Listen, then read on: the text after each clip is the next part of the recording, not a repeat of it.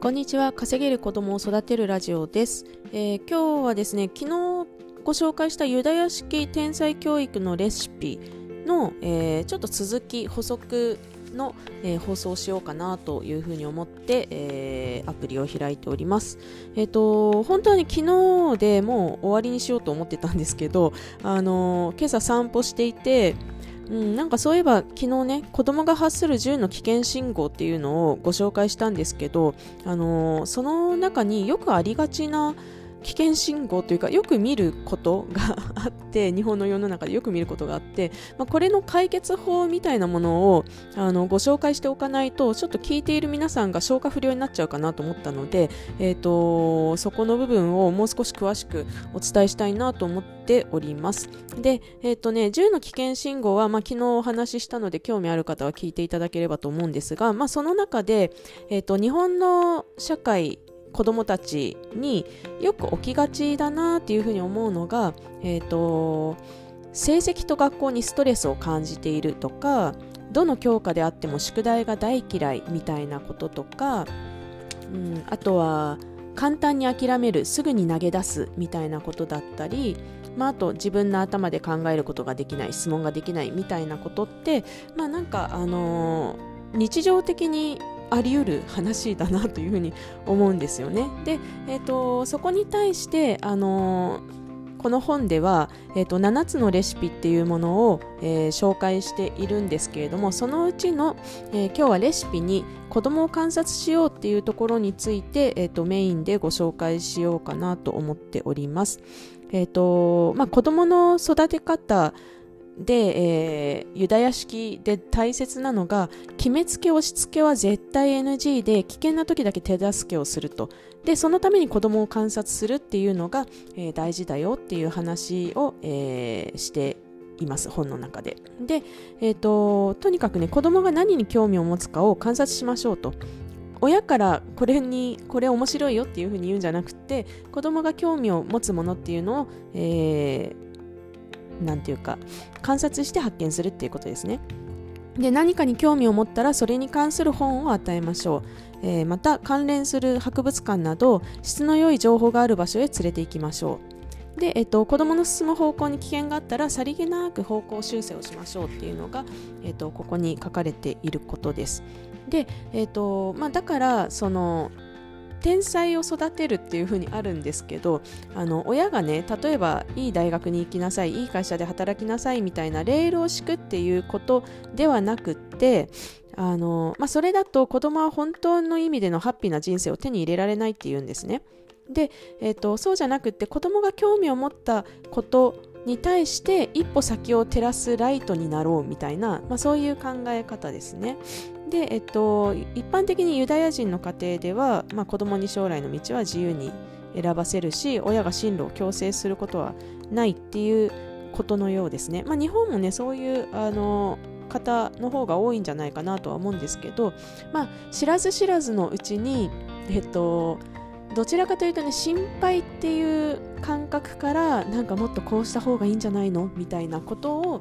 強制ではないんだけど言ってしまうっていうところはありますよねでも多分あのそういう心配から言うことっていうのも、まあ、あのご自ご自分の青春時代を思い出していただければわかると思うんですけどそれもまた親からの強制ではあるんですよねだからそういうことをなるべく強制せずにあの子供が興味を持った方向性の中でガイドしてあげるっていうことがあの本当に大事だよっていうことですね。で、えっと、それができていないと危険信号にあのつながりやすいので、えーと、気をつけてくださいねっていうような、えー、お話です。で、えーと、あともう一個ですねあのレシピの5つ目で言葉と態度で信じてるよう示そうっていうあの話があるんですね。で、えーと、いつでも子供を信じるっていうのはあの言うはやすし行うはかたしな、えー、教育法だと。でえっとであの結構ですね日本人は他の子と自分の子をいつも比べているようなところがあるんだけどユダヤ人はあの自分の子供を他の子と比較するという考え方考えがあまりないみたいというふうにあのユキコ・サターさん奥さんの方が、えー、感じていらっしゃるそうです。ユダヤ人家庭をいっぱい観察してきてそういうふうに感じると。で、えーと、実際にあのユダヤ人のご家庭はあの自分の子供と他人の子を比較することがあんまりないみたいですね。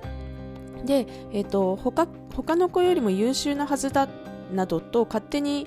思い込んでしまうから、まあ、あるいは期待してしまうからあの裏切られたとかなんでできないの？みたいな風に思ってしまうものなので最初からそういうあの勝手な期待を持ったりとかあの他の子と比較とかしなければあの自分の子への信頼が裏切られることもないんだよと。で、えっと、ユダヤ人家庭では親世代もあのそうやって、えっと、自分の親から信頼されて育てられたっていう、まあ、信頼が遺伝していると。あのでこれを、えー、我々日本人もやった方がいいんじゃないですかっていう話ですね。で、えっ、ー、と、なんかね、あの結局、信じるって、えーと、結構強いパワーを持っているなというふうに、えー、私も感じておりまして、うん、なんかあの何て言うのかな。ほらえっ、ー、と絶対に悪いことなんてするはずがないみたいな風に、えーと、思ってる親子供がね子供が絶対に悪の道に進むはずがないみたいな風にあの心の底から信じている親の子供ってなかなかそっちのね悪い方向に行きづらいものだと思うんですよ。あの大体グレるのは あの、えーと、親が全くその自分に何て言うのかな興味がないとか放置されてるとか、うん、あのあるいは、えーとんていうか見当違いな期待をかけている。自分のことを本当の意味では見てないとかなんかそういう状態の時に子供って思春期にグレるものなんじゃないかなっていうふうに私は思っていて、うん、なんかあの子供を信頼するっていうのはそして子供をちゃんと観察してね子供が何に興味があるのかっていうようなことを、えー、ちゃんと見てあげて、えーとそこを手助けしてあげるっていうこの2つのことをやっていくとまあ確かにあの子供はきっと生き生きと自分の才能と能力を、えー、開花させていくものなんだろうなというふうに、えー、感じました。で、えーと、この子供への信頼っていうのが 対決相手が学校や先生であっても揺らぐことはありませんっていうふうに、えー、書いてあります。日本人の家庭では子供を送り出す時先生の言うことをよく聞いていい子にしていなさいということが多いと思うんですけど一方ユダヤ人家庭の典型的な見送りの時の一言は先生に質問してきなさいっていうものなのだそうです。で、えーと、先生に対して子供が質問をひねり出すにはあの教師が話していることに興味をまず持って理解しようとして頑張って理解したことを分析して想像力を働かせて言葉を使って論理的に発言するという一連の努力をしなければならないので、えーとまあ、小さな違いのように見えるけれども結構このちっちゃい頃からそれを積み重ねてきた子とそうでない子の間には、えーと後日大きな差が出るよねっていうお話が書いてあります。だから先生に質問してきなさいと言って子供を送り出そうという話ですね。はい、で子供が先生の言動や学校の在り方に疑問を持った時にはよく事情を聞いた上で相手に非があるなら子供の側に立って場合によっては一緒に戦うことも必要ですよっていうことを書かれています。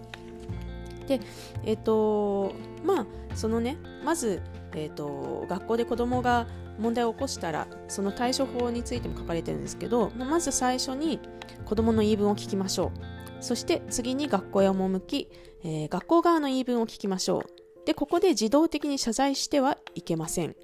で、えー、もしもその話を聞いて子供に非があるならもちろん謝罪をするんですけれどももし学校側に非があるのならば教師の性格を把握した上で学校側に意見を述べてはどうでしょうかというふうに書いてあります。で、えーと、後日子供を傷つける可能性がないのであれば学校側に対してはっきりと非があるのはあなたたちの方だというふうに述べましょうと、えー、書かれています。であるいは極端な場合沈黙を通すということが良いこともあるでしょうと。書いてありますね。はいでえーと、ただし沈黙を選ぶ場合は子供に対して沈黙する理由をちゃんと話して、えー、親がね子供を助けるためにそうしているっていうことを分からせるべきです、えー、教師に何らかの問題があると思われる場合子供の教育に親が積極的に参加することがより重要となりますで、えっと、子供学校側が正しいのか子供が正しいのか曖昧な場合は常に子供が正しいという前提で物事を進めてはどうでしょうか。子供は間違いなく両親の態度に感謝し自分にもっと自信を持つようになり同じような問題に将来関わらないように気をつけるようになるでしょう。というふうに、えー、書かれています。教師が常に正しいなどと決めつけてはいけない。子供の学校での活動を応援しようということですね。で、えっと、このアンドリュー・サターさんが、えー、小学生だった時の、えー、経験として、えー、まあ、あの国語の先生が、えーとまあ、文法的なミスを犯したと先生の方が間違ったんですね。で、えーと、彼は手を挙げてそれは間違っていて別の形じゃないのっていうふうに質問したそうです。でそうすると教師はその夜に、えーとお母さんに電話をかけてきて今後は授業中にあの、発言しないように指導しろというふうに言ったそうです。で、えーと、お母さんはあの子供の質問は正しかったわけだしそもそもそんなことを押し付けるのは失礼決まりないとその場でそれを拒否したということです。で、えーと、子供の側がどう思ったかというとお母さんの信頼といつでも自分を守ってくれるっていう姿勢にとても感動したのを覚えていますっていうことですね。で結構ねなんかこの質問のくだりと学校で子供が問題を起こした時に非があるのはあなたたちの方だっていうふうにはっきり述べましょうっていうことは、えーと、日本人的な感覚からするとあの少しやりづらいことなのかなというふうには、えー、思ったりします。はいえー、なので、えーとまあそのね、学校の先生に対してあのなんだろうえーと、話す時には、まあ、日本人的な感覚からすると、まあ、言い方には気をつけた方がいいかなというふうには思いますね。ただ、あのー、えーと、言い方に気をつけるっていうのは、うん、あのー、なんだろうな。個人を責めるのではなく えとただ客観的に起きたことに関しては、えーと、こちらには非がないと思っているっていうことを、まあ、淡々と伝えるということだけでも、うん、意外とあの日本のあの対人関係の中では、えーと、それなりにインパクトがあるかなと思うのであの非があるのはあなたたちの方だとまでは全然言わなくてよくって、まあ、あの単に謝罪をしないっていうところを頑張るっていうことかもしれませんね。はい、で、えーとあとですね質問をする質問しておいでって言って送り出すっていうことに関しては私はこれはあのひょっとしたら先生に嫌がられる可能性もあるんですけれども何て言うのかな質問への対対応力がない能力の低い先生だった場合に あの嫌がられる可能性はあるんですけど、えーと、先生に質問するのってすごく大切な能力だと思うのであのぜひこういうふうに、えー、子供を送り出してあげたいなというふうに思いました。あの私自身は何ですかね幼稚園の時にあの1年間ロサンゼルスの現地校に通った経験があるせいか、えーと、なんとなくね一般的な日本人の感覚よりは、えーと、先生に質問することに対しての何て言うんだろうな心のハードルが全くなかったんですよね。なので、えーと割と先生に質問を気軽にするタイプでした。はい。えーと、でそれがまあ中学高校時代に、えーとまあ、授業を受けて分かんないところすぐ質問しに行くみたいなことをちょっとリアルでやっていたんですけど、まあ、多分小学校の頃もなんか分かんないことは先生に聞いてたしあの割と意見を言うタイプだったとは思います。で、えーとまあ、大体の先生は質問するとね喜びますね。なんかあの授業にコミットしてくれてる感じになるのではい。あのーなので、えっと、まあ、あの子供がね質問をするっていうのはねすごい、えーと、大事な能力だと思うので、えー、ぜひ、えー、これ試しに言ってみていただけたらいいかなというふうに、えー、思ったりしました。はいということで、えー、ユダヤ式天才教育のレシピの、えー、補足のご説明でございました今日も聞いてくださってありがとうございます。